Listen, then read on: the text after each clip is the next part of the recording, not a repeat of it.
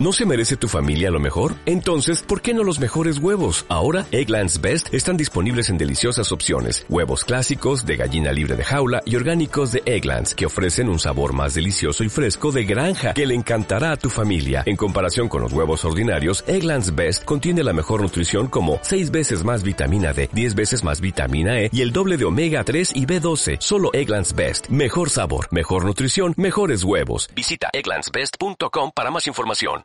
Muy buenas a todos, bienvenidos a una nueva edición del podcast Back to Back. Esta edición tremendamente especial nos acompaña una persona que seguro, seguro que conocéis todo el mundo, Outconsumer Rock, su nombre. Muy buenas por estar, muchísimas gracias por estar con nosotros. Gracias a vosotros por invitarme, ¿qué tal? nos acompaña Iñaki, Jorge, Manu, Emilio, muy buenas. Buenas. Hola, buenas. Buenas. Bueno, Rock, ¿cómo prefieres que te llamemos? Rock, Outconsumer. Como queráis. Rock está bien, es mi nombre, es más corto, lo que os resulte más cómodo, yo me adapto. Bueno, pues Rock. 792.000 suscriptores. ¿Qué te dice esa cifra? Eh, que llevo mucho tiempo en esto. Eh, sí, es, es, bueno, la cifra de suscriptores eh, cuando pasa mucho tiempo no, no siempre es representativa de, de, del impacto que tienes en ese momento, es más como un, como os diría, como pues eso, como el resultado de mucho tiempo de, de ir sumando, pero realmente es mucha gente. Cuando lo piensas fríamente, mucha gente que voluntariamente a lo largo de los últimos siete años y medio ha decidido darle un botón porque le interesaba lo que yo hacía realmente es, es, bastante, pero digamos en el día a día tiendes a, a, olvidarlo, a minimizarlo, a pensar que solo es un número porque si no es un poco abrumador. Pero, pero bueno, lo veo como un eso, como un indicativo de llevas mucho tiempo en esto y más o menos lo has hecho bien. Hace pues ya unos años, el 28 de agosto del 2009, subiste tu primer vídeo. Salerosos bueno. sí, sí, sí, salerosos operarios. Sí, madrugadores. Subes es, varios es... vídeos durante una serie de semanas y demás. Y ¿qué recuerdos tienes de, de esa época, de, de, esas semanas a las que empiezas a subir vídeos? Y al hilo, es una doble pregunta, y al hilo de esta pregunta, mm, ¿tuviste quizás en algún momento el, el, el sueño, la ilusión de llegar a donde has llegado? Eh, bueno, para empezar, empecé a subir estos vídeos un poco, bueno, me creé un, un, canal de YouTube, pero para compartir vídeos. En esa época, estamos hablando de 2009, la gente, pues evidentemente tenía smartphones, pero no era tan fácil como ahora el compartir un vídeo, mandarlo, ¿no? Entonces me creé el canal de YouTube para subir ahí chorradas mías y compartirla con los amigos y de ahí esos primeros vídeos de los operarios y de unos que grabé en Singapur, que hice un viaje, bueno, era como era como, bueno, simplemente para compartir con amigos, pero sin intención de, subir de forma periódica, ni de convertirme en un creador, digamos, ni de que la gente se suscribiera, ni nada. Eh, a finales de 2010 ahí sí empecé con el tema de los gameplays y ahí sí tenía una vocación y una voluntad de, subir cosas de forma continuada. No de tener éxito, porque en esa época el, el canal de España que tenía más seguidores era Isasa Ways, que hacía maquillaje, que tenía 20.000, y después en cuanto a gameplay era Willy Rex, que tenía 5.000. O sea, en esa época el top era 5.000 y la verdad es que nadie nadie pensaba ni en, sus sueños más húmedos que esto acabara así, ¿no? Y, yo mucho menos. Yo he probado muchas cosas, tengo muchos hobbies, he, iniciado, pues eso, muchas cosas diferentes en muchos sitios y siempre con, con, la, con la idea de, de, que, bueno, de que, de que lo haremos y ya veremos hasta dónde llega, pero nunca pensando que, no, nunca, siendo sincero, nunca hubiera pensado ni que me pudiera dedicar a esto, ni que estaría tanto tiempo, ni que tendría tanto éxito. La verdad es que nunca, vamos. bueno, voy a empezar con la ronda con mis colaboradores. Iñaki, te doy el paso. Hola, buenas, Rock. Eh, bueno, lo primero, darte las gracias y, bueno, desde un seguidor de YouTube tuyo de toda la vida, que se ha visto todos tus vídeos del canijo, yo creo. Y, bueno, lo primero, preguntarte sobre, sobre los blitzers. Eh, ¿Cómo se surgió la idea y cómo lo ves ahora el crecimiento de los eSports, sobre todo que está pegando muy fuerte y puede ser algo de futuro, bueno, algo de presente, pero que en, el futuro va a tener mucha presencia. Sí, bueno, los eSports son, son, son la novedad, son el, iba a decir el futuro, casi el presente. Lo que pasa que mucha gente, sobre todo los que venimos de fuera de los eSports, que no llevamos 10 años ahí en deportes electrónicos, pues no comprendemos aún muy bien el fenómeno, es un fenómeno que se está sentando y yo creo que aún, aún nos falta mucho conocimiento en general, ¿sabes? Para, para saber por dónde va, ¿no? Eh, Blitzers nació un poco hace un año porque nosotros preveíamos que en NBA 2K podría haber una escena competitiva y nos hacía ilusión meternos en los eSports y pensamos que como es amigo nuestro Rafa, Rafael TGR, que es bueno, uno de los mejores jugadores de Europa, pues dijimos, bueno, pues como es amigo nuestro, pues montamos un equipo alrededor suyo alrededor de él y podemos hacer alguna cosa interesante, ¿no? Y bueno, eh, así nació. Lo que pasa que luego el juego no permitió el competitivo más allá de la liga propia de NBA y dijimos, bueno, ya que tenemos el tinglao montado, pues vamos a, intentar hacer un equipo de deportes electrónicos profesional. Eh, montamos un equipo de Rocket League, después hemos añadido un equipo de Fortnite, que es lo que tenemos ahora, y yo creo que para septiembre, cuando salga el nuevo NBA 2K, que parece que sí permitirá que haya competiciones privadas o fuera de, la propia organización de, de, eSports, pues entonces ahí podemos a lo mejor hacer algo, ¿no? Pero básicamente es un club. Lo que pasa es que, mm, bueno, el mundo de los eSports, como digo, como digo yo siempre, yo quería saber cómo funcionaba y pensé, ¿qué hago? ¿Me pago un máster y aprendo? ¿O meto ese mismo dinero, o menos, de hecho, en montar mi propio club y aprendo a hostias, que es lo que estoy haciendo, ¿no? Entonces, estoy haciendo. Eh, lo que pasa es que, claro, eh, mucha gente piensa, los eSports son el futuro, ¿no? Eh, los, en los eSports hay dinero. y claro, eso es como decir, el deporte es un negocio. Bueno, pues depende. Si es fútbol, sí. Si es hockey y patines, pues ya es más discutible. Si juegas en un equipo de voleibol de Vilafranca al Panadés, pues es difícil que te ganes la vida, ¿no? Pues esto es lo mismo. Si juegas a League of Legends, pues ahí hay mucho dinero. Si haces un competitivo de NBA 2K, pues ya veremos, ¿no? Entonces, bueno, eh, tiene que sentarse, tiene que evolucionar, todos tenemos que aprender y veremos hacia, hacia dónde va. Emilio. Muchas gracias. Emilio, continúa, por favor. Eh, buenas, Rock. Lo primero, darte las gracias por estar aquí con nosotros un ratito. La verdad que significa mucho para nosotros, ya que será uno de los padrinos del programa. Ser de los primeros, pues es lo que toca. Eh, mi pregunta iba orientada más al proyecto de NBA Basket Lover. Eh, yo soy un seguidor fiel de, tu canal, tanto del blog como de los tutoriales y tal, tanto de los videojuegos y tu experiencia con la NBA fuera de España. Y me gustaría saber cómo surgió la idea, cómo surgió ese proyecto con Senabre y con The Mass Basket.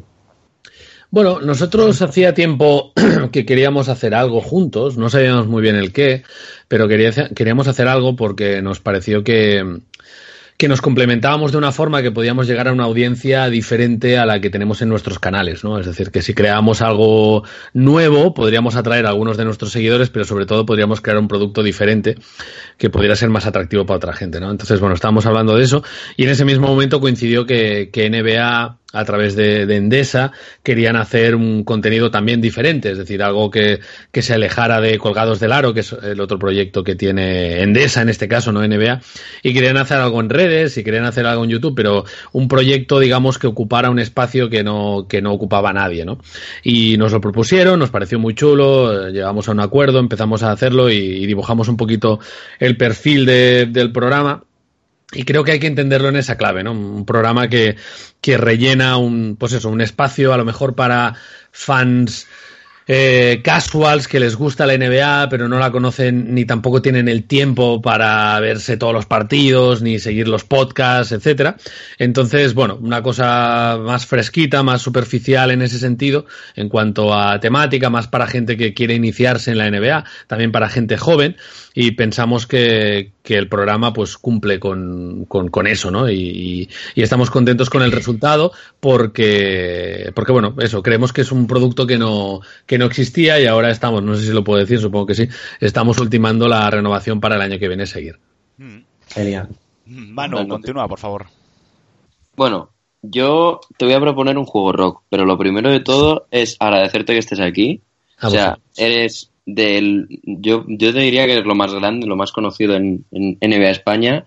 Y bueno, aparte de mucho eso, tu canal de YouTube, que yo soy un fiel seguidor desde aquellos vídeos de Call of Duty Black Ops 1, con la intro de Call of Duty para principiantes. Siempre me acordaré que yo creo que fue el de los primeros canales que me suscribí en YouTube. Entonces yo pues siempre he tenido ahí tus vídeos como favoritos, he ido viendo y por eso te voy a hacer un juego que es sobre el canijo, ¿vale? Vaya. Te voy a preguntar a ver si eres capaz de decirme en qué equipos ha estado Rocco Celig alias el canijo. Si los Bueno. puedes decir en orden cronológico ya, Bueno, te damos el Eh, premio y todo. Piensa que yo a veces hago este tipo de concursos para regalar cosas entre mis seguidores y tal, y la gente que me que sigue el canijo sabe más que yo. O sea, yo realmente hay, hay periodos del canijo que los he olvidado. O sea, que lo más normal es que falle, pero bueno, vamos allá. Yo creo que el primer canijo eh, jugó para, para los Utah Jazz, creo, si no me equivoco. Correcto. Eh, correcto. Después, en, en orden, no lo sé. Yo diría que estuvo un periodo muy breve en Atlanta, creo. Después en, después en Golden State, que se fue bastante eh, celebrado. Ahí me, ahí me falta uno, porque en esa época, mm, la verdad es que no me acuerdo. Luego estuvo en, en Pelicans, que fue con el cambio de la Play 4. Eh, ese, mismo, ese mismo personaje estuvo en Minnesota Timberwolves. Y. Vale, me dejo los Clippers. Me dejo los Clippers. Creo que los Clippers fue o antes o después de eso. Es que, ves, cronológico me cuesta. Después, al año siguiente, eh, estuvo en Boston y en Houston. Ah, por, por ahí hay uno de Sacramento también. Sacramento. anterior a Pelicans puede ser el Sacramento. Puede, puede ser, puede ser perfectamente. ¿eh? Y después, creo que ya venimos más al presente. Eh, hostia. Estuvo en Nueva, York, en Nueva York, que es donde conseguí el título. ¿Mm? Nueva York y luego otra vez Boston y buah, y no me acuerdo, me falta alguno, me falta alguno, pero Los Hawks, tú lo has dicho al principio, pero antes de Nueva York también estuvo en... yo creo que está dos veces en los Hawks. Yo creo que en los Hawks estuvo eh, cuando hubo ese juego que salió dos veces, el 14 creo que es, que salió primero para Play 3 y después para Play 4. Creo que en Play 3 jugó en los Hawks. Ojo, eh, esa es de nota. Pero aún así creo que me dejó alguna. No sé si me he dejado alguno. Y los Suns, que son los más recientes. Ah, vale, claro, los Suns, sí, sí. ¿Ves? Los ya sabía yo que me dejaba alguno. Los Suns, es verdad. es Bueno, verdad. pero, pero tienes, tienes casi todos. Y, y te voy a, en- más o menos, juntando esto, este juego con una pregunta de actualidad, ¿tú te acuerdas que en la serie El Canijo has tenido muchos enemigos? Sí, A Jack, has tenido a, sí, a Larkin, sí. pero uno de los que a lo mejor no te acuerdas tanto es un hombre que en Sacramento te, te daba mucho la tabarra y era el Zombie Cousin. Hombre, el Zombie Cousins. Sí. Sí, era zombie porque era zombie porque no hablaba, no movía los labios, porque era un defecto de ese juego, y tenía un tono como eh, era zombie Cousins. Sí, sí, me acuerdo. Y, y, bueno, el Zombie Cousins es uno de los hombres del verano. Y me gustaría saber qué, qué, qué opinas tú del fichaje de Cousins sobre los Warriors. Bueno, por, por la parte de, de él, eh, él dijo que no había tenido más ofertas, no sabemos si es verdad o no, pero es, es posible porque recordemos que sale de una lesión, no se sabe si podrá volver a jugar antes del All-Star, ni en qué condiciones podrá volver a jugar, es una lesión, el tendón de Aquiles bastante complicada y, y la mayoría de gente que vuelve de esa lesión pues tiene que adaptarse a otro estilo de juego, especialmente un jugador tan grande y tan móvil como, como Cousins, con lo cual nadie sabe cómo va a estar, entonces ofrecerle un año eh, cuando va a jugar medio año, pues eh, parece que muchos equipos no se arriesgaron. Entonces, los Warriors, yo me imagino, o sea, él, si te ofrecen los Warriors, ¿cómo vas a decir que no? O sea, Claro. si estás que no tienes muchas ofertas, que no sabes lo que va a pasar con tu vida, y de repente te llaman los Warriors, ¿cómo vas a decir que no? Que luego vas ahí, juegas cinco minutos, consigues un anillo y fantástico, ¿no?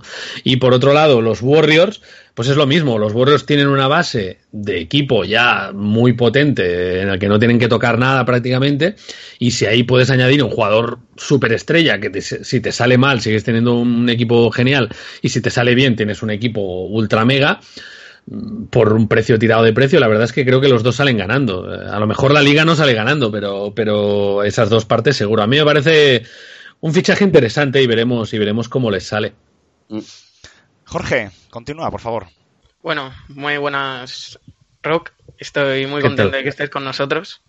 Eh, ya que estamos hemos hablado de YouTube, de Basket Lover, te quería preguntar con cuál de tus proyectos actuales estás más motivado. Uf, buena, buena pregunta, buena pregunta. Em, pues con uno que no tiene nada que ver con baloncesto, y, que tiene que ver con videojuegos. Es un, proyecto, es un documental, una serie documental que empecé a grabar. Grabamos, grabamos el piloto hace un mes, un poco más de un mes, en Madrid y, va sobre el impacto que tienen los videojuegos en la sociedad y tal, así tipo salvados. Y yo hago tipo de Jordi Évole para entenderlos, ¿eh? Y, me hace muchísima ilusión. No sé si va a salir adelante. Pero bueno, em, también parece que vamos a renovar lo de Kia, de entrevistar a jugadores en los coches, que eso me, me mola mucho. Creo que es una experiencia muy chula lo de Basket ver si sale de adelante también, pero realmente yo creo que esto es lo que me hace más ilusión, yo creo, de todas las cosas. Y también poder probar el NBA 2K19, que supongo, espero que pueda probarlo antes de ahora y a ver si cae algún viajecito de la mano de 2K, me hace también mucha ilusión. Pero de momento es esto, yo creo que nada muy nuevo aparte del documental este que os decía. Y luego los eSports, porque si podemos tener equipo competitivo de NBA, pues va a ser muy chulo. Todos estos años has subido mucho tipo de vídeos, eh, bueno, vídeos de distintos juegos, eh, distinto tipo, pues en mi carrera, eh, vídeos mm. de, pues eso, de coches y demás. Pero has subido un tipo de vídeos de vez en cuando, que son las autorreflexión, reflexiones mm. Que tú lo ves en tu timeline, por así decirlo, y son vídeos que no son los más vistos, pero yo creo que tienen una carga filosófica y emocional importante. Me acuerdo de un vídeo que es el de Llora por la muerte de quien quieras. Y a mí la verdad que, que, me llegan, porque yo creo que son reflexiones eh, muy interesantes y, muy, y con una carga emocional importante. Pero seguramente son de los menos vistos eh, de tu canal. ¿Tú crees que reflexionar pensar en ese tipo de temas tan profundos, porque son muy profundos, si lo ves fríamente, vende poco o sea, ¿la gente está poco interesada en ese tipo de reflexiones? Mm, yo no, no, no sé, yo, yo no lo enfocaría así. Por ejemplo, Cora, eh, el canal de Cora, él hace vídeos de reflexión bastante parecidos a los míos y tienen muchísimas visitas. O sea, yo no creo que no haya un público. Yo creo que mi público en concreto, sobre todo hace un tiempo, que era gente a lo mejor más joven o que venía para una cosa muy concreta, a lo mejor cuando le rompes el formato, le pones algo muy diferente, pues no, no sabe lo que es, ¿no? Pero también creo que son el formato en concreto que yo hago, que son vídeos de 14, 12, 13, 14, 15 minutos, sin cortes, sin, sin texto, casi sin nada, sin risitas, sin, sin nada también hace que cueste un poco más que se viralice, ¿no? Pero como dices tú, la gente que realmente lo ve le impacta bastante. Eh, está la serie de Dark Souls y esto. Son las cosas que más cuando la gente me para me dice, ¡ah, las reflexiones me han marcado! Las series de Dark Souls me han marcado. Yo creo que son las dos cosas que impactan más a la gente, ¿no? También creo que que a lo mejor te impacta mucho una y otra te interesa menos, ¿no? A lo mejor si hablo del miedo te interesa mucho y lo vas a ver, y si otro día hablo de, yo qué sé, las relaciones de pareja, pues a lo mejor no te interesa y esa no la ves, ¿no? Creo que creo que es difícil que alguien vea todas las reflexiones, también puede ser un, motivo, ¿no? De todas formas, em, sí que es verdad que es una serie que la gente me la pide mucho, pero que he dejado de hacerla porque creo que son como 80 o no sé cuántas he hecho, creo creo que he hecho como 80 y ya no tengo más cosas interesantes que decir sin repetirme, o sea, eh, me di cuenta de eso, que ya sería meterme y de hecho creo que he grabado tengo dos o tres grabadas y editadas que en el momento de subirlas dije, no me acaban de convencer. O sea que yo creo como que me he cansado un poco de mí mismo o tengo la sensación de que, no sé, de que no tengo nada que aportar o por lo menos no al nivel de, las anteriores, ¿no? Y por eso lo, he parado un poco. Pero sí que es verdad que es una cosa que, que la gente aprecia y que a la gente le llega y al final yo hago vídeos por esto, o sea, nunca he vivido de las visitas, nunca voy a vivir de las visitas, nunca he hecho nada para tener más visitas, entonces estoy más orgulloso de series como esta que, que de alguna forma llegan a la gente de, a otro nivel, ¿no? Mm. ¿Y ya qué? Eh, bueno, la siguiente pregunta es de, un compañero que no ha podido estar aquí y nos ha pedido encarecidamente que, por favor te la preguntemos. Y es eh, que cómo te parece la experiencia de ponerte el casco y la coraza con los chicos de Gijón Marines. Ah, bien, fue muy divertido. Em, fue, es muy incómodo. O sea, muy incómodo. Lo de, o sea, estás, cuando ya estás preparado, dices, vale, no me puedo ni mover. Pero, pero, no, bien, bien. Lo que pasa que yo ya sospechaba que cansaba un montón y cuando lo pruebas, o sea, venga, pégate dos sprints para recibir el pase, venga, uno, dos, y el tercero es en plan, bueno, ya estoy, ¿eh? O sea, realmente cansa, cansa un montón, necesitas mucha, mucha forma física, pero me gustó mucho, a mí el fútbol americano me gusta mucho, me gusta mucho como a una estrategia, tiene muchísima estrategia, por supuesto, fuerza, o sea, capacidad física, bruta casi, eh, o sea, sprint, golpe, tal, todo siempre a full, y luego la precisión, o sea, realmente luego es un juego de precisión. Entonces es un juego en el que tienes a tíos de 140 kilos dando mamporros, pero al mismo tiempo puede ir de un centímetro, ¿no? Entonces esas tres cosas combinadas me parecen súper interesantes. Es un deporte que no lo jugaría en la vida y espero que mi hijo no lo juegue nunca porque es muy malo para la salud. En general, golpes en la cabeza y tal, es un, es un juego muy muy poco recomendable, pero me gusta mucho verlo y, me parece súper interesante. Emilio. Bueno, pues eh, Rock, yo quería cambiar un poco ya la orientación de las preguntas y un poquito más a lo que es el baloncesto. Eh, yo tuve la suerte el pasado invierno de viajar a Estados Unidos y ver un par de partiditos en directo y me impresionaron varios jugadores que realmente tú lo ves por la televisión y no, no caes en la cuenta de lo buenos que son o de sus condiciones físicas. Me pasó con Ricky Evans y con Brook López. Mm. Eh, ¿Qué jugador te ha impresionado más en persona, ya sea por sus condiciones físicas, por su agilidad, por su calidad, por su cercanía incluso, ya que has podido estar con Boston Celtics y Philadelphia 76 mm. hace poco y también estuviste en el All-Star? Sí, eh, bueno, eh, físicamente me impresionó mucho Kevin Durant que bueno, que ya no tampoco lo voy a descubrir, ¿no? Pero cuando lo ves en persona dices, joder, qué largo es. O sea, es un tío muy, muy, muy, o sea, tiene una envergadura impresionante.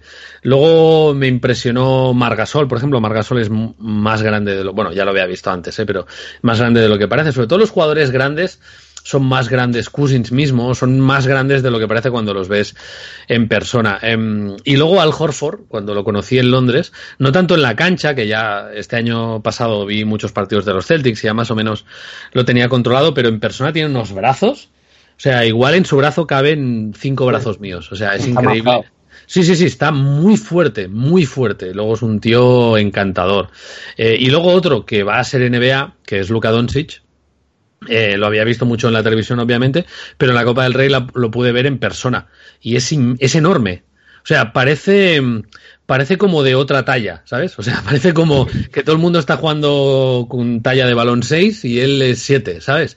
O sea, no sé, me, me, me, sorprendió mucho, lo vi, lo vi como mucho más grande de lo que le correspondería, ¿no? Y espero que le vaya muy bien en la NBA, claro. Lo esperamos todo.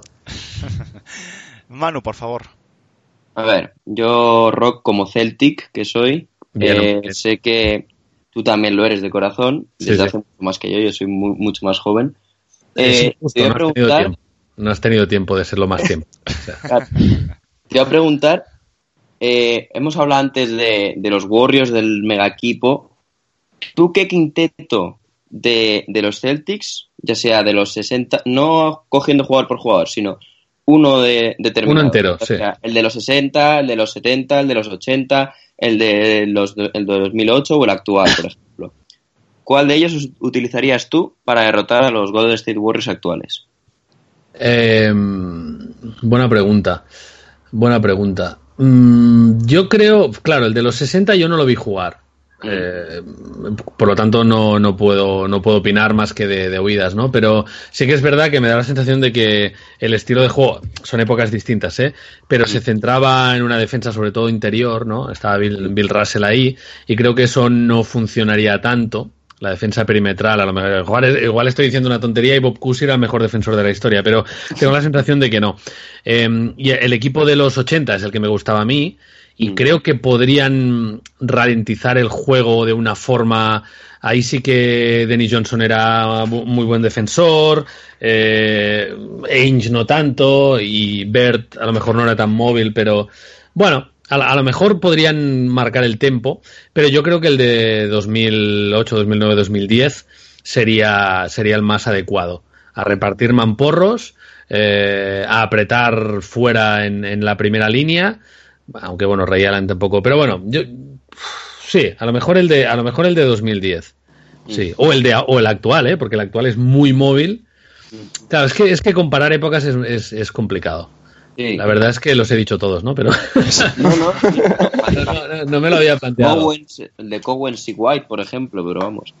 Sí, pero, pero claro, es, o sea, es, es, injusto decir que es injusto decir que el equipo de los 60 no defendía bien el triple, pues porque no había triples. Entonces, si el equipo de los 60 hubiera existido en la época de los triples, a lo mejor se hubieran ajustado y serían un equipo demoledor en defensa exterior. No lo sabemos. Jorge. Bueno, ya que estamos con los Celtics, te quería preguntar más actual, más, de actualidad, que si mm. crees que el quinteto que tienen ahora mismo es uno de los que ha tenido, de los mejores que ha tenido en su historia. ¿El actual? Sí, el actual, el que jugará la próxima temporada. Yo creo que de momento no, pero puede serlo. O sea, yo creo que si, si Irving aguanta tres años a un nivel, a este nivel, más o menos aceptable, Hayward lo mismo, más o menos aceptable, quiero decir un nivel all-star, ¿vale? Un nivel ahí para estar entre los mejores bases de la liga. Eh, Hayward y, Irving aguantan ese nivel y Brown y Tatum son lo que parece que pueden ser, sí, ahí puede estar. O sea, ahí yo creo que Tatum puede ser eh, Paul Pierce, eh, puede ser, ¿eh? Puede ser. Em, Jalen Brown puede ser, lo comparaban también con Reggie Lewis, ¿no? en los 90. Irving, bueno, claro, no tiene comparación, pero a lo mejor puede ser Cursi. Y, nos faltaría un interior a lo mejor para marcar época, ¿no? Pero sí, sí, en la prospección yo creo que en cuatro años sí. Yo creo que lo digo porque Horford dentro de cuatro años a lo mejor pobrecito ya no está para estos trotes, ¿no? Pero, pero sí, potencialmente puede serlo. Potencialmente, de momento no, eso está claro. La gente muchas veces eh, rock desde fuera pues se queda pues con las cosas buenas, ¿no? De bueno, una persona que ha triunfado. Yo sigo con mi tema, es que yo estoy muy reflexivo hoy. Está bien, está bien, dale, dale. Y, yo creo que la gente muchas veces se queda con lo bueno, ¿no? Pues quizás la fama que has conseguido, eh, todo lo que te puede implicar, eh, eres una persona muy reconocida dentro de España. ¿Has tenido que, pagar algún tipo de peaje por llegar a donde has llegado, por esta fama? no, o sea, un peaje que, que, me sepa mal, no, no. Sí que es verdad que la, la fama bueno, yo no se la recomiendo a nadie. La gente cree que la fama mola y la fama es una mierda. Eh, el reconocimiento está bien y el dinero está bien, pero la fama en sí, el hecho de que por la gente en la calle sepa quién eres, eso no, no te aporta nada y yo no, a mí no me gusta, la verdad. Em, no, a veces pues hay unos chavales aquí al lado de mi casa que gritan mi nombre por el balcón y dicen que salga a saludar o a veces me han parado o o yo qué sé, o antes íbamos a playas nudista con mi mujer y ahora ya no vamos, por si acaso, pero no, no, no, no, no tengo la sensación de que haya perdido cosas muy valiosas por, por, culpa de la fama. Por culpa del éxito sí que es verdad que le he echado muchas horas y unir tu hobby con tu trabajo pues hace que bueno que tengas que ordenar diferente tu vida y he tenido mucha suerte con, con mi pareja eh, con mi mujer porque ella entiende muy bien lo que hago y nos hemos adaptado y hemos podido adaptarlo a los niños y tal, pero no, no, tengo la sensación de haber tenido que renunciar a nada por esto, sinceramente. O sea que me considero ahí un, doble privilegiado. Iñaki. Bueno, yo voy a volver al tema de mm, al tema del 2K y te quería preguntar para el 2K 19 ¿qué modo de juego te gustaría que metieran o que implementaran en el juego? Algo que dijeras, esto estaría muy bien que lo metieran y daría un nuevo cambio al juego. vale. Eh, pues mira, una cosa que llevo reclamando tiempo y es que en el, cuando haces la carrera y vas al All-Star y vas al concurso de mates o al de triples, no puedes prepararte, no puedes entrenar. Entonces siempre llegas ahí y tienes una oportunidad, hostia, ¿cómo va? Nada, ya has perdido. Mm. Entonces que hubiera un modo de práctica de mates y triples pero yo lo convertiría en una competición online, o sea, que pudieras eh, competir en un concurso de mates con, otra gente online, ¿sabes? Así practicas y al mismo tiempo puedes hacer ahí unos vídeos increíbles y sería divertido, o el concurso de triples, o etcétera. Yo creo que eso, yo creo que eso estaría bien, y que no dependiera del muñeco que tú llevas, o bueno, que dependiera del muñeco que tú llevas, pero que también hubiera una, una versión o un modo en el que dependiera simplemente de tu habilidad con los botones, ¿no? Yo creo que eso, yo creo que eso estaría bien y ya está, si es que no se le puede pedir más a ese juego. O sea, se puede pedir que sea mejor cada uno de los modos, pero más modos, a lo mejor en el barrio que hubiera como...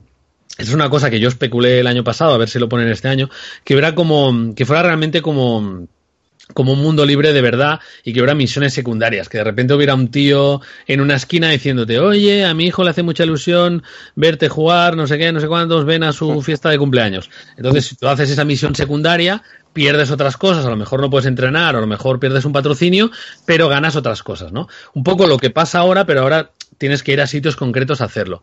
Entonces me molaría que tú pudieras pasear por ahí, descubrir a gente, hacerte amigo de un vecino, que fuera un poco más juego de rol en ese sentido. Pero bueno, ya por pedir, ¿eh? Emilio. Bueno, yo antes de hacer mi pregunta quería unirme a, la respuesta de, Rock y la pregunta de, Jorge. Eh, yo por mí, si se pudiera quitar algo del 2K, sería el hijo del propietario en el MyGM, porque es que me trae por la calle de la amargura. Y, y a partir de ahí quería preguntarte, para ti, ¿cuál es el mejor jugador de las últimas generaciones? Es decir, nosotros tenemos prácticamente asumido que LeBron James desde el draft de 2003 es el jugador más dominante que hay ahora mismo en la liga. Kevin Durant ha hecho un poco esa transición. ¿Y quién crees que es de estos últimos 3, 4, 5, 6 drafts el jugador más dominante que hay ahora mismo en la liga? Eh, si no me dejas contar a LeBron James, em, yo diría ante Tucumpo a lo mejor, de Tucumpo, Davis, dominante yo diría Davis y ante Tucumpo a lo mejor aún no, pero este próximo año yo creo que lo va a ser me da la sensación que son los en beat a lo mejor, pero en beat, aparte de que se le calienta la boca, no lo he visto aún dominar, dominar, dominar como, como Davis o como Anthony Davis o como Antetokounmpo. No sé, eh, yo me quedaría con esos tres a lo mejor, sí. Seguro que me dejo alguno, ¿eh? Pero Carry, Carry no entra, ¿no? Claro. Carry... No, Carry es más mayorcito. Sí, sí, sí, Carry no entra. No, digo por, por no dejarme a nadie, ¿no? a veces los... quizás. Sí, pero para. O sea, es un jugador espectacular, pero si hablamos de dominar, o sea, de un jugador que gana partidos y. A mí esa sensación me la, me la transmite Anthony Davis, la verdad. Pero bueno, y, eh, ahora, a partir de esa respuesta, y como aficionado de los Celtics, ¿qué daría a cambio de Anthony Davis? Ya, ya, eso me lo han dicho mucho. Eso me lo han dicho mucho. Eh, o sea, me lo han preguntado mucho cuando había rumores y tal. Yo, yo daría a Brown. Yo daría a Brown y alguna ronda. Jolín, por si que te iba a salir barato. no, no. eso es lo que yo daría. Sé que no me lo darían, pero yo daría Brown, una primera ronda. Horford, la primera... Hayward. No, no, no, no, no. No, no, no, no. No, desmontaría el equipo, ¿no? Eh, si a lo mejor a Irving Uh. Pero Irving sería Irving y los Pelicans tendrían que darnos algo más. Sí, sí. No, no, no. Yo, o sea, yo soy muy rácano para eso y el equipo, el equipo está bien. O sea, no, lo que no puedes hacer es meter a una estrella y quitarte otras estrellas para tener a esa estrella. O sea, yo no. No, yo suponía que a lo mejor podrían meter a Hayward o Horford ya que llega a David y a lo mejor le da la eclosión de Tatum y tal pero la verdad que no me esperaba la respuesta de, de Jalen Brown, porque sí es verdad que está Smart en la segunda, segunda unidad y tal, pero yo tengo la sensación de que Brown es el pegamento de estos, de estos Celtics junto a Horford. Sí, yo con Brown, eh, a ver, es que a todos los jugadores de los Celtics, bueno, eso no es una opinión técnica, ¿eh? estoy hablando de mi opinión, yo no soy experto ni nada, ¿eh? o sea, quiero decir que al final es solo una sensación, pero em, mi sensación es que a todos los jugadores de los Celtics hay que quitarles, hay que restarles el efecto Brad Stevens, ¿vale? O sea, todos los jugadores, por ejemplo, Marcus Smart. Marcus Smart, si se va de los Celtics, jugará peor. Ya le pasó a Bradley, ya le pasó a Crowder, le ha pasado a muchos jugadores. O sea, mm, entonces mi sensación, insisto, es una sensación y a lo mejor recuperáis este corte dentro de 20 años y me lo ponéis para reíros de mí.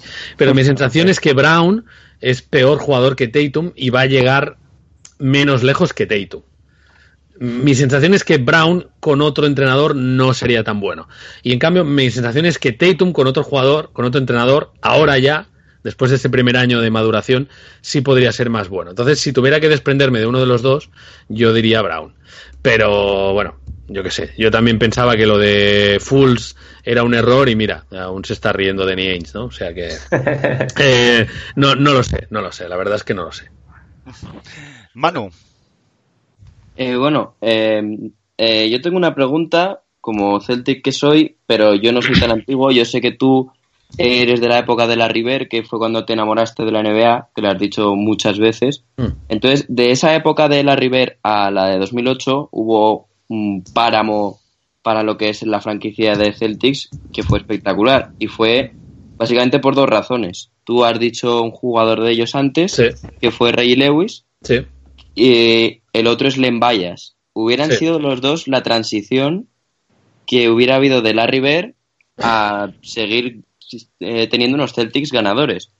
Eh, ¿Qué te parece que hubiera pasado si los dos hubieran podido sobrevivir a, los accidentes que tuvieron? Mm, claro, nadie lo sabe. Reggie Luis, em, también es verdad que los metemos todos en el mismo pack. Lo voy a mirar ahora porque, porque, porque hablar de memoria siempre es un problema. Pero Reggie Luis jugó como 5 o 6 años en, o sea, jugó bastante, o sea, tuvo tiempo de jugar. Ya no era. Mira, eh, empezó en la 87 y murió en el 93. O sea que que bueno, que, jugó bastantes años y, promediaba 20 puntos. Al final se convirtió un poco en una estrella de la liga, pero ya no tenemos, ya no tenemos que, ¿cómo te lo diría? Ya no tenemos que suponer lo que iba a ser, ya sabemos lo que iba a ser. Era un buen jugador. Bayas eh, lo comparaban con Jordan. Ese sí hubiera sido el, el game changer, ¿sabes? O sea, yo creo que Bayas fue un factor más decisivo que Reggie Lewis que al final, pues bueno, eh, murió con 27 años, un poco en su, en su esplendor, pero tampoco estaba llevando a los Celtics, ¿sabes? Eh, tampoco era la River, por entenderlo. Pero el problema a lo mejor es que estaba solo. Sí, claro, claro. Igual que Jordan tuvo a Pippen, a lo mejor si Bayas hubiera sido Jordan, hubiera tenido a Lewis. Claro, claro. Es decir, si Bayas no hubiera muerto, podríamos haber hablado de, otra dinastía.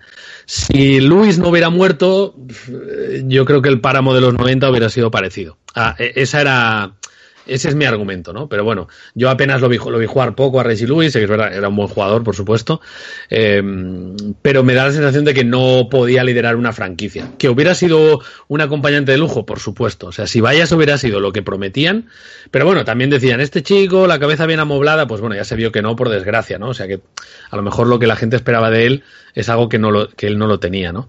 Pero sí, sí, la, la verdad es que los Celtics lo hicieron muy bien en el sentido de que tenían a la Rivert eh, sano en el 88-89, no solo sano, sino en, esplendor, y tenías a, a, Reggie Lewis con 24, a Bayas con 22, bueno, es que eso era un pepino, o sea, si, si eso hubiera funcionado era, era pues eso, otra, otra, otra, otra década de, de dominio Celtic, pero no pudo ser, y ya está.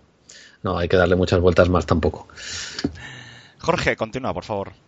Bueno, antes hemos nombrado a Irving varias veces con lo de que puede ser un gran jugador en cuatro años y que lo meterías en un posible traspaso con Anthony Davis.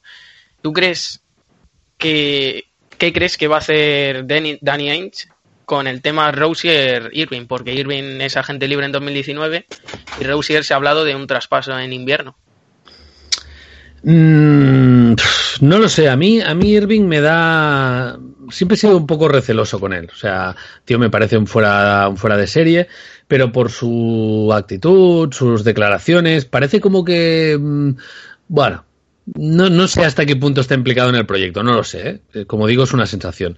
Eh, sí que es verdad que todo el mundo dice que es un tío un poco especial, pero también dicen que se lleva muy bien con Hayward y que se lleva muy bien con Brad Stevens. Entonces, esas dos cosas pueden hacer que, que rinda mucho. Yo creo que Ainge ha demostrado que tiene un corazón de hielo, o sea, le da todo igual, entonces va a hacer lo que sea mejor para el equipo. Si, si Roser sigue, sigue explotando como está explotando, a lo mejor deja que se vaya Irving, apuesta por Rosier y, construye el equipo a partir de ahí. O a lo mejor intercambia a Rosier por alguien que pueda sustituir a Irving cuando se va. No lo sé, no lo sé. Yo tengo fe ciega en, en Danny Ainge, con lo cual él lo sabrá mejor. Pero a mí sí que es verdad que Irving me da ese recelo de yo creo que los Celtics no le van a poder pagar el máximo, entonces igual se va a otro sitio, no lo sé. No lo sé, pero también depende de este año. Si este año el equipo llega a la final y está por competir, o incluso en el supuesto de que ganaran el título, yo creo que eso afectaría la decisión de, de Irving, sobre todo. No sé si para bien o para mal, pero le afectaría. Bueno, yo voy a seguir a lo mío, Rock, lo Cada uno a lo suyo.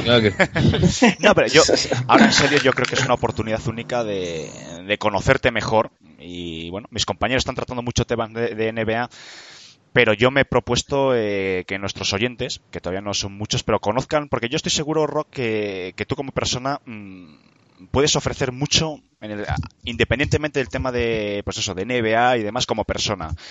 Entonces, bueno, eh, a mí me gustaría saber, porque bueno, últimamente pues tienes muchos compromisos, ¿no? Al hilo, pues bueno, de, yo que sé, pues muchas entrevistas, pesados como nosotros que te insisten, pues, en, pues hacer entrevistas de este tipo y otro tipo de cosas y, veo que quizás eh, ya no subes tantos vídeos con una regularidad como antes. Mm. Tienes el recelo, no sé si decirlo miedo, entre comillas, de que a corto medio plazo un exceso de compromisos profesionales, de eventos, mm, te obliguen, entre comillas, a dejar el tema de YouTube? Bueno, es que es una realidad, o sea, me está pasando ya, eh, por varios motivos, eh, principalmente porque yo también tengo menos motivación, o sea, yo creo que llevo mil... 500 o 1600 vídeos, no sé cuántos vídeos he subido, y ya estoy un poco harto de mí mismo. O sea, subo un vídeo, me pongo a editarlo para verlo, es en plan. ¿Sabes? O, hoy, por ejemplo, estaba jugando a la beta de NHL y yo veía el vídeo, ¿sabes? En plan, ah, aquí pongo una repetición, jaja, no sé qué, hago este chiste, tal, no sé qué. Y pienso, qué pereza hacerlo, ¿sabes? O sea, me, me, he cansado un poco de mí mismo en ese sentido, ¿no? Y si eso lo juntas con que me han salido otras cosas y que veo más futuro profesional para mí en esas otras cosas, pues al final es una cuestión de prioridades. O sea, Ahora estoy colaborando con Cataluña Radio, por ejemplo, eh, NBA Basket Lover, eh, Kia. Entonces, esas cosas ya me quitan básicamente tres días de la semana. Eh, exagerando un poco, pero entre pitos y flautos me quitan tres días de la semana. Luego también quiero estar con mis hijos, luego también doy charlas y clases y no sé qué, y al final me queda menos tiempo. Y si en este menos tiempo disfruto menos de hacer vídeos porque por eso, porque, porque ya no es en plan, voy a hacer una cosa que no se ha hecho nunca, voy a hacer una cosa que me hace mucha gracia hacer, voy a hacer una cosa que a la gente le va a gustar mucho, sino que ya no tengo esa, esa sensación, pues, pues una cosa lleva a la otra. Eh, sigo subiendo vídeos porque me gusta subir vídeos y me gusta tener esa plataforma y lo voy a seguir haciendo. Y en cierta medida el subir vídeos me abre las puertas a otras cosas, pero no. Pero si tuviera que elegir ahora mismo, sería más probable quedarme con todo lo demás que con los vídeos. O sea, tu percepción es buena porque es que está sucediendo ya. Hmm. Iñaki. Eh, bueno, yo ahora te voy a preguntar con, respecto a la NBA del año que viene, o sea, el curso que viene. Eh, te voy a pedir que te mojes un poco. Sé que es algo muy complicado porque, bueno, mm, yo creo que nadie aciertaría. Bueno, a lo mejor alguien, pero en galardones individuales, Te, iba a preguntar por el, por el ganador, pero creo que es algo imposible, o sea, imposible, al revés. Algo que todo el mundo sabe la respuesta. Entonces, por galardones individuales no te voy a pedir jugador más mejorado o defensor del año, porque creo que a lo mejor eso es muy difícil. Pero MVP y rookie del año sí, sí quería preguntártelo, así que ¿cuál sería para ti tu MVP y tu rookie del año? Eh, yo, mira, rookie del año te voy a decir que yo creo que no va a ser... Eh, este chico, el de los Suns, ¿cómo se llama? Ayton. Eh, eso es, Ayton. Em, yo creo que no va a ser él. Me gustaría que fuera Doncic. no sé si lo va a ser, no creo. Yo creo que las virtudes de Doncic no son las que más llaman la atención, perdón, a, a, la gente de, Estados Unidos. Entonces, yo creo que él va a tardar en ser, en ser apreciado. Pero me da la sensación de que no va a ser Ayton. No lo sé. No sé si a lo mejor va a ser. Trey Young, creo que tampoco. A lo mejor Bamba, si tiene minutos y tal. Jaren Jackson, Knox, tiene muy buena pinta, podría ser.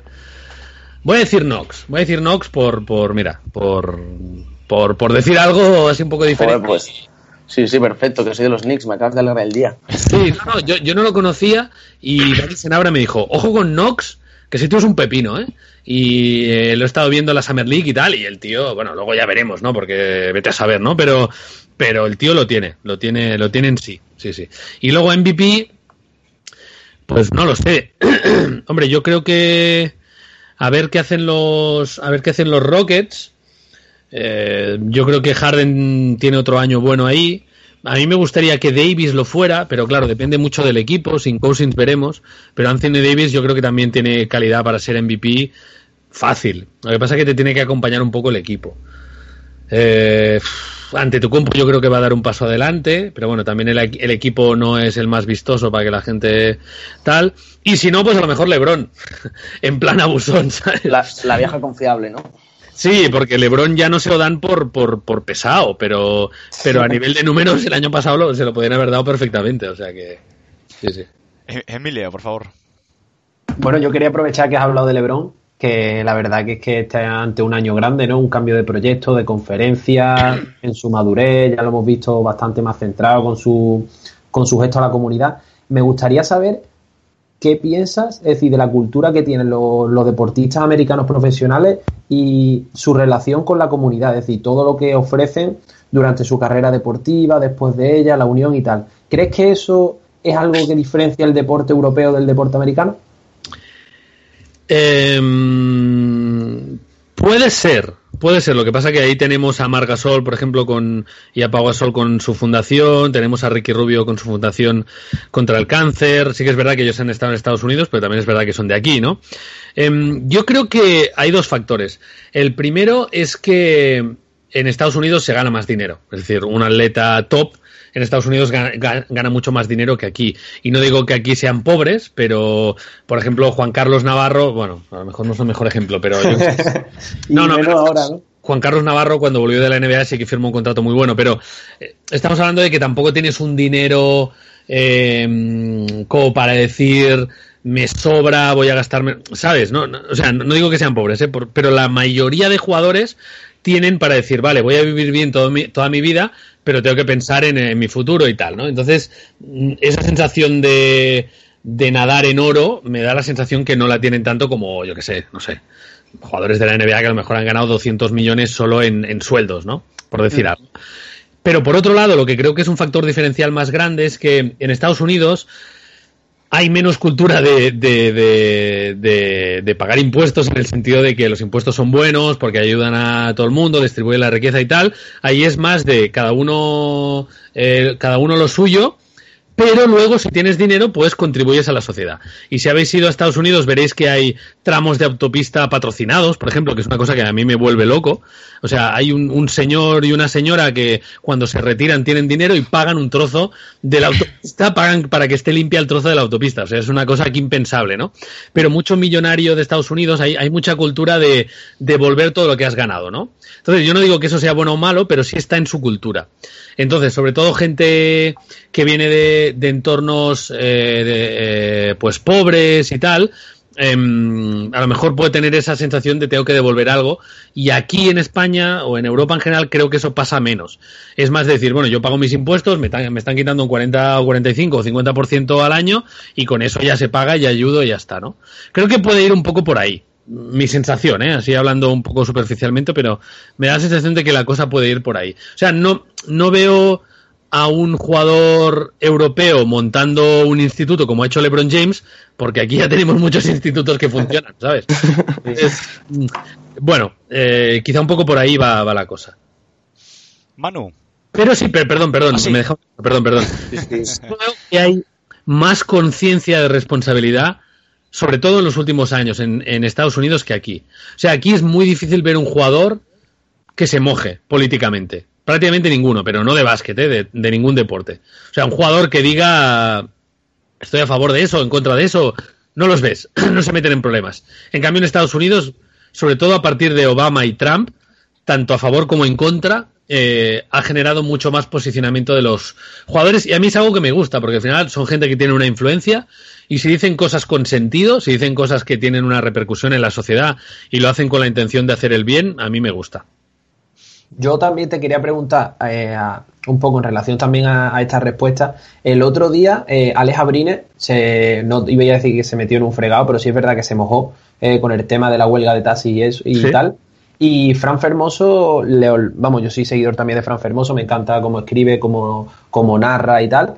Y, y, reivindicó eso también un poco, es decir, que los jugadores, que faltan jugadores que tengan la personalidad de mojarse independientemente de sus ideales políticos, culturales, sociales y demás, pero que formen parte de la crítica social y eso, y, se me un poco, no sé qué, no sé qué piensas sobre eso. Sí, yo, yo pienso eso, que, que, deberían hacerlo, pero también entiendo a los que no lo hacen, ¿no? Yo eh, hablé de esto con Alex Abrines en el podcast que hago con Loblogio, ahí lo, lo invitamos y estuvimos hablando de muchas cosas, y una fue esa. Y él me decía que es que el precio que pagas por posicionarte políticamente es muy alto. Entonces hay muchos jugadores que, dice, muchos tienen opinión política y muchos ven las cosas que van mal y les gustaría criticarlas, pero piensan que el bien que van a hacer en la sociedad es mucho más pequeño que el precio que ellos van a tener que pagar en forma de, ya no tanto en forma de crítica, sino se pueden meter en problemas. Y eh, lo hemos visto, por ejemplo, con eh, eh, Salva Maldonado y Pedro Martínez, son dos entrenadores que se han posicionado políticamente, en este caso sobre el tema de Cataluña y tal, y los dos han tenido que decir, vale, vale, de ese tema ya no hablo porque me he metido en un fregado, ¿no?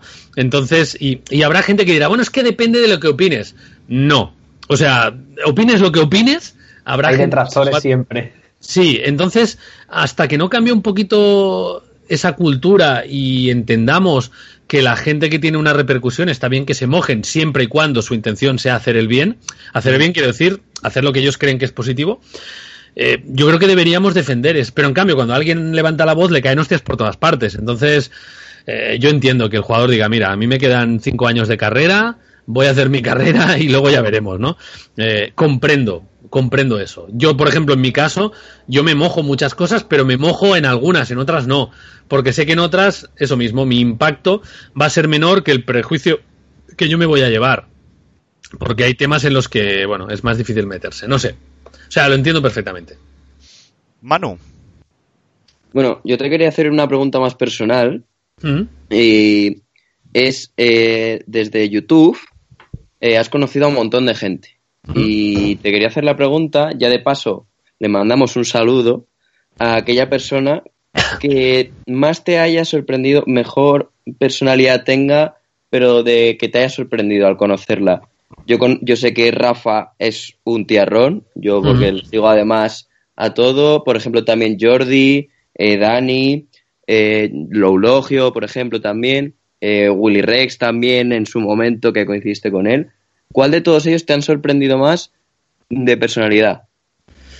Uf, claro, sorprendido quiere decir que yo no esperaba que fueran así, ¿no?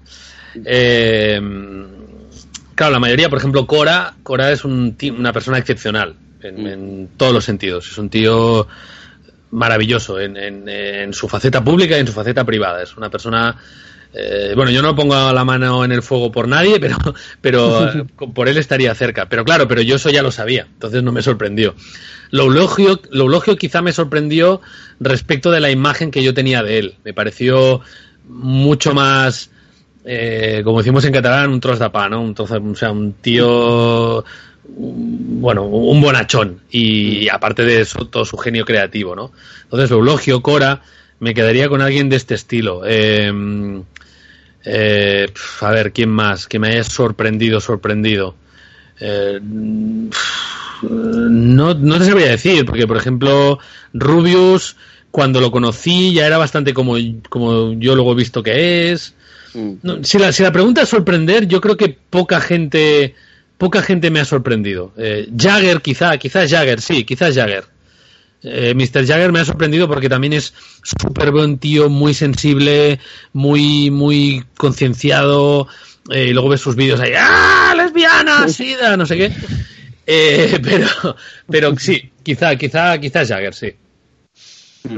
Jorge. Eh, para mal sí, ¿eh? Para mal sí me ha sorprendido gente, pero esos no, Bueno, no, no los voy a Ahí no, citar. ahí no te mojes.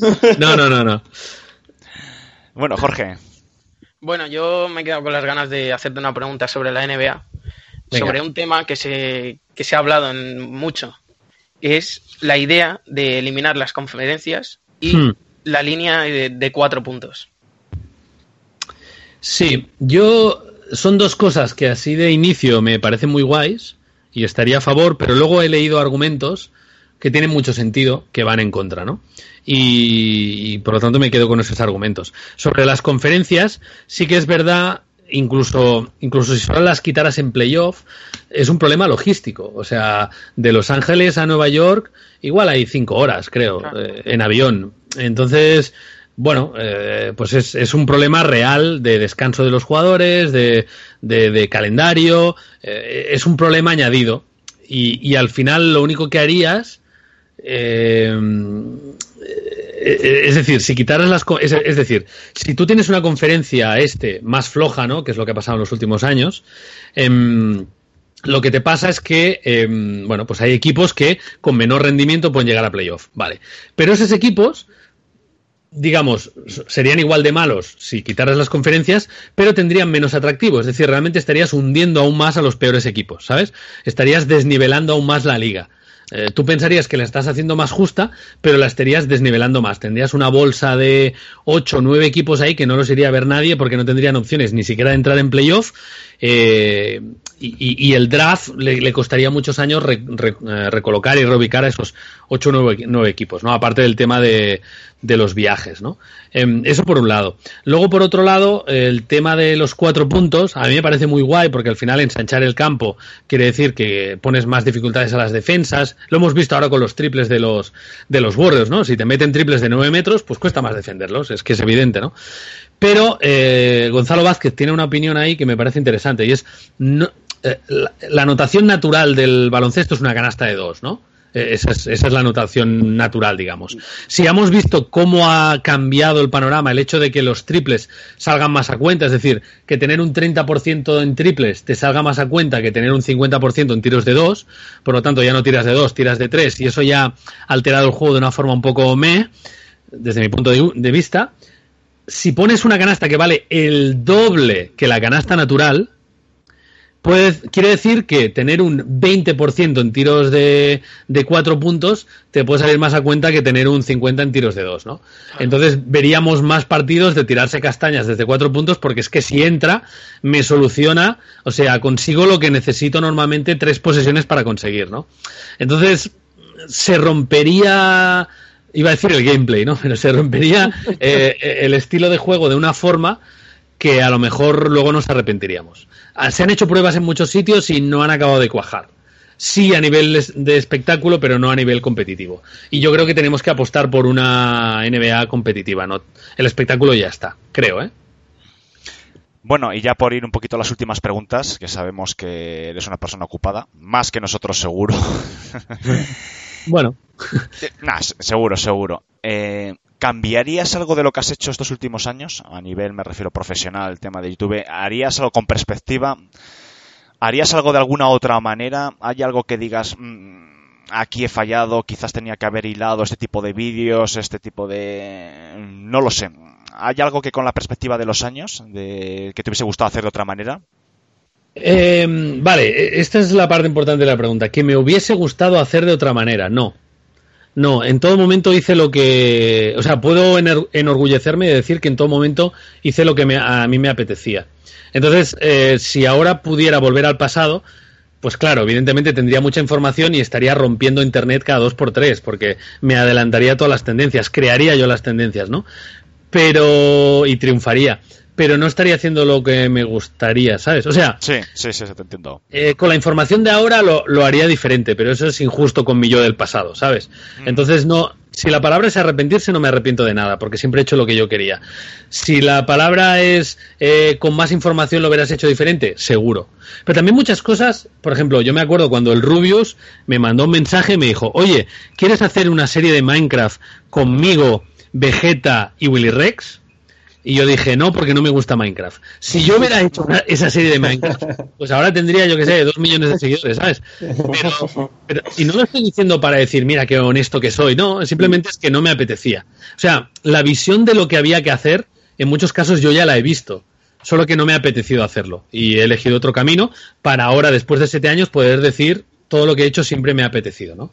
Entonces, no tengo ningún, ningún reproche a mi yo del pasado pero evidentemente si hubiera tenido otra información, pues hubiera empezado a eso, a hacer vídeos diarios, a hacer videoblogs, a hacer, a romper el formato, a subir otros juegos, a subir, bueno, hubiera hecho muchas cosas muy diferentes, seguro. Hmm. Pero, pero eso, claro, eso es hacer trampa. Y si no, tampoco hubiera sido el outconsumer que conocemos. O sea, claro, mejor por, por ser como eres. Claro, eso también me lo dice mucho mi mujer, ¿no? Cuando una época dura, que fue en 2013, cuando yo empecé, digamos, a primero desacelerar y luego caer, cuando mis amigos de toda la vida salían disparados para arriba, ¿no? Y, todos me adelantaban y todos tenían más visitas que yo y más dinero y tal. Eh, claro, a mí en cierta manera me, me dolía en el sentido de decir, joder, yo podía estar ahí también, ¿no? Porque ellos sí, yo no, ¿no? Y mi mujer, que es, que es, que es una santa bendita, me decía, tú sabes por qué triunfan, ¿no? Y yo le decía, sí, porque hacen esto, esto y esto. Vale, ¿tú estás dispuesto a hacerlo? No. Pues entonces, y, tiene toda la razón, es decir, yo, y si yo lo hubiera hecho, si yo hubiera imitado el modelo de Willy Rex, hubiera imitado el modelo de Danny Rep o de Alexby, o, y no lo critico, ¿eh? a mí lo que hace Alexby, por ejemplo, me gusta, la trayectoria de Alexby a mí me ha gustado mucho, o sea, no, no es una crítica. Pero yo haciendo de Alexby, pues no hubiera enganchado, porque no tengo 20 años, tengo 40, ¿sabes? Entonces, he hecho esto porque es lo que me apetecía, pero a lo mejor es que no podía haber hecho otra cosa tampoco, ¿sabes? Hmm. Yo lo veo así. Pues bueno, chicos, la última ronda de preguntitas cortas, por favor. Iñaki. Mm, bueno, yo ahora te voy a tirar por mi tema personal, que yo soy un fan encarnecido de Carmelo Anthony.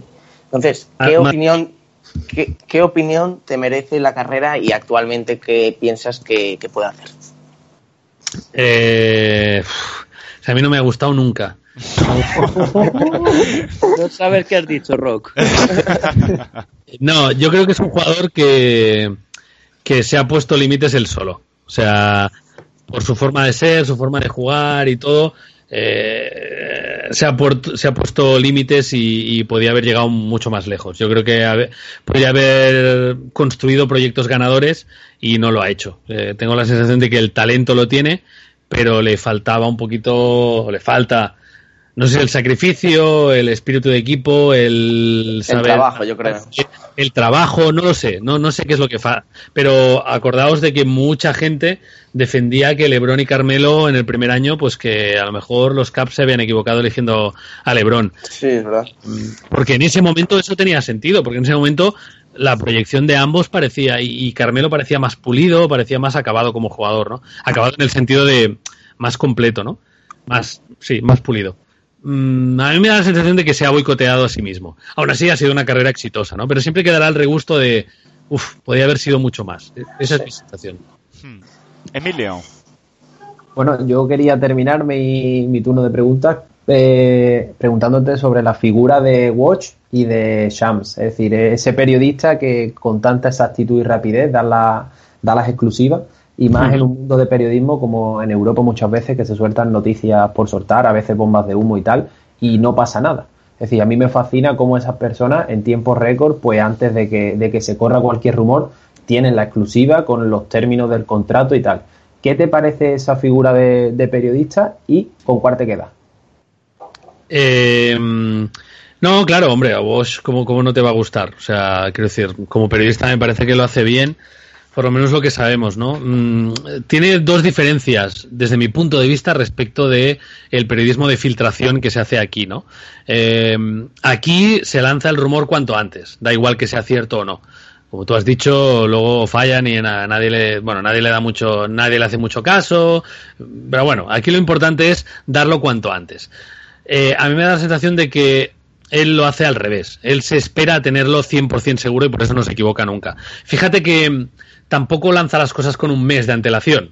O sea, lanza las cosas con uno, dos días antes de que sea oficial, ¿verdad? Nunca, nunca, nunca lo hace con mucha antelación. Eh, con lo cual, la veracidad es su, es su etiqueta, ¿no? Es lo que le diferencia. Y mi sensación, aquí hablo de mi sensación, es que no da nada a cambio de esas filtraciones. Y eso es lo importante. Porque en el momento en el que yo, periodista, eh, imagínate que yo me llevo bien con, yo que sé, Unicaja, ¿vale? Y ellos me van filtrando y me dicen, mira, te vamos a dar la exclusiva de no sé qué. Vale, perfecto, gracias. Vale, pero a cambio, ahora me vas a entrevistar a este. Y a cambio, ahora no vas a sacar esta noticia. Y a cambio vas a hacer un artículo de opinión diciendo que Unicaja es el mejor equipo. ¿Sabes? Entonces, e-, ese mercadeo es lo que yo creo que convierte ese tipo de periodismo en algo que no es periodismo, ¿vale? Porque básicamente te están utilizando, eh, te instrumentalizan y, hacen que digas lo que quieres para su propio beneficio, ¿no? Ni siquiera tú sales ganando. En cambio, el otro periodismo, el de sé seguro lo que es porque tengo 250.000 fuentes y no dependo de ninguna de ellas ni tengo que darles nada a cambio, ese periodismo sí me parece bueno. Lo que veo yo desde fuera, me da la sensación de que él no devuelve nada. A lo mejor sí, ¿eh? A lo mejor, yo qué sé, no sé tiene, no sé, a lo mejor tiene fotos comprometidas de todos los general managers de la liga, no lo sé, no sé cómo lo hace. Pero así desde fuera me parece que es un periodismo que, hay que perseguir en el sentido que hay que intentar imitar porque es muy bueno. Sí, es verdad. Además, eso, que la, la, exhaustividad y después que no tiene apenas artículos de opinión, es realmente información, información, desarrolla la historia y ahí queda. Y a otra cosa. Y cuando lo han fichado ESPN ha seguido igual, con lo cual realmente hay que. La fuente no era en Yahoo, claro. Sí, sí, sí, exacto, exacto, sí, sí. ¿Y no te parece mi siguiente pregunta justo relacionada con esto, que también tiene un tema que perjudica a lo que es eh, la audiencia?